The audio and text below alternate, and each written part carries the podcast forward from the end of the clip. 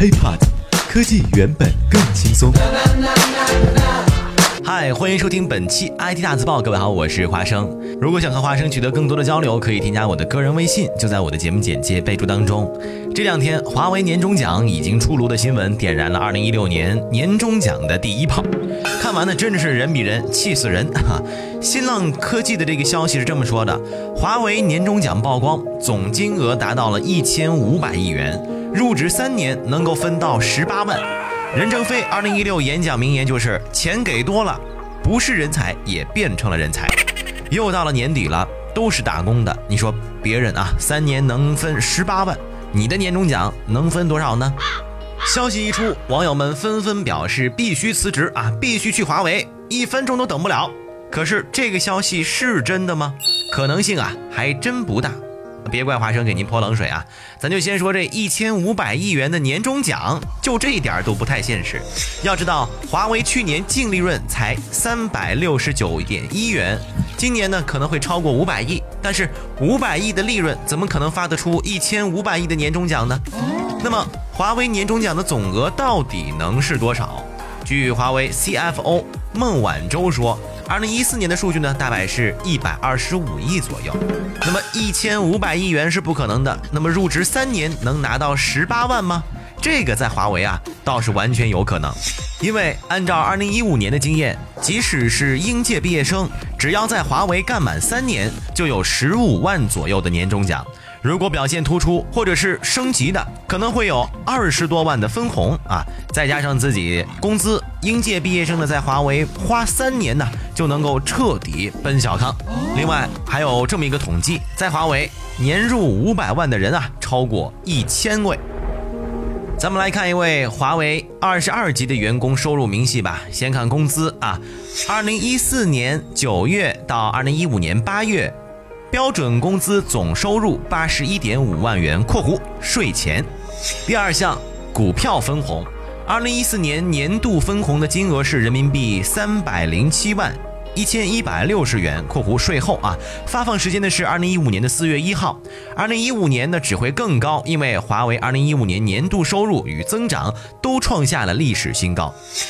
第三项年终奖，二零一四年的年终奖呢四十六点四七五五万（括弧税后），发放的时间也是二零一五年四月二十号。第四项生活补助。海外离家补助，二零一三和二零一四两年的实发金额是八十四万三千八百六十二元（括弧税后）。海外艰苦补助实发金额八万一千九百五十七元（税后）。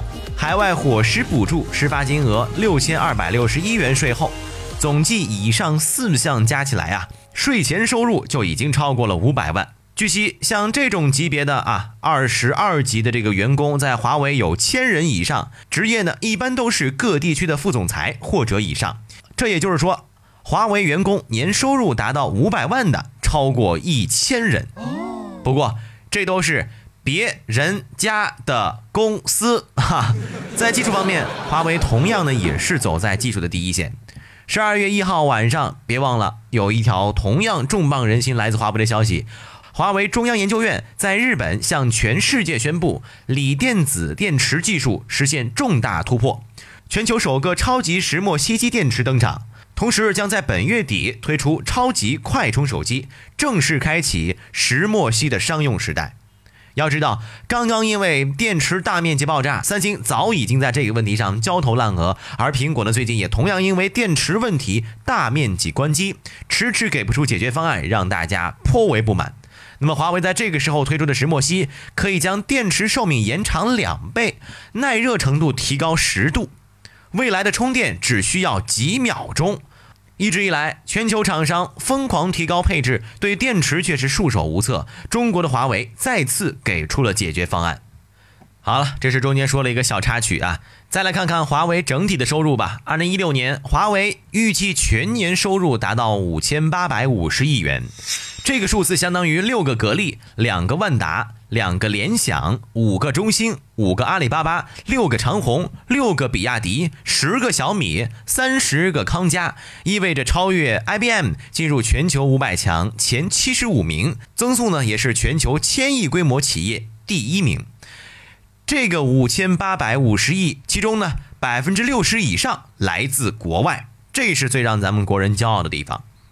不过，华为虽然工资不低，但是加班起来也更是疯狂。很多人都看到人家发钱，却看不到人家背后的付出啊。HeyPod，科技原本更轻松。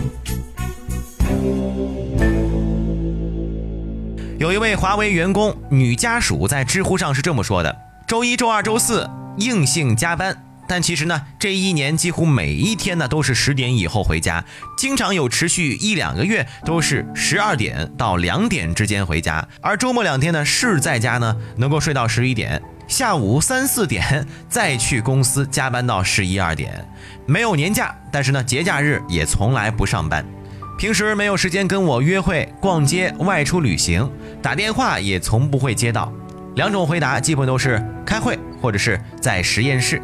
不过，华为涨工资呢也确实厉害，很多员工都是一个月涨一次工资，虽然说不多吧，啊三五百的涨，但是都是按着级别来进行的，而且华为的年终奖有的比工资还要多几倍，所以在民间呢也有人开玩笑说，在华为啊，工资只不过是零花钱，华为能够这样，跟人家的企业文化有着紧密的关系。简单来说，华为的企业文化呢就是奋斗者文化。强调以客户为中心，其实，在华为的很多人啊，本身就是一个奋斗者，在海外艰苦地区的员工呢，就是奋斗者的典型啊。虽说三年两百万已经不是梦，但是这么多年来，经受了战乱、疾病、贫苦环境的挑战，在海外遭遇暴乱袭击，在政治动荡的国家需要紧急撤离，也有人感染埃博拉病毒，但是只要客人需要，华为呢也总是冲在最前面。当然了，咱们夸了这么多，也有人说了，说这种奋斗精神本身就是病态的。在国外，你说一旦发生意外，家里的老人小孩怎么办呢？这是否是你想要的生活呢？公司给予的待遇是否对得起你所付出的全部青春呢？那关于这个问题啊，花生就不好做评论了啊。各位，您仁者见仁，智者见智吧。OK，以上的就是本期 IT 大字报的全部内容了。如果想和华生取得更多的交流，可以添加我的个人微信，就在我的节目简介备注当中。当然了，如果想就一些问题和我取得交流的话呢，也可以在问答的环节当中找到我。也欢迎大家关注我们的喜马拉雅账号。我们下期再见，拜拜。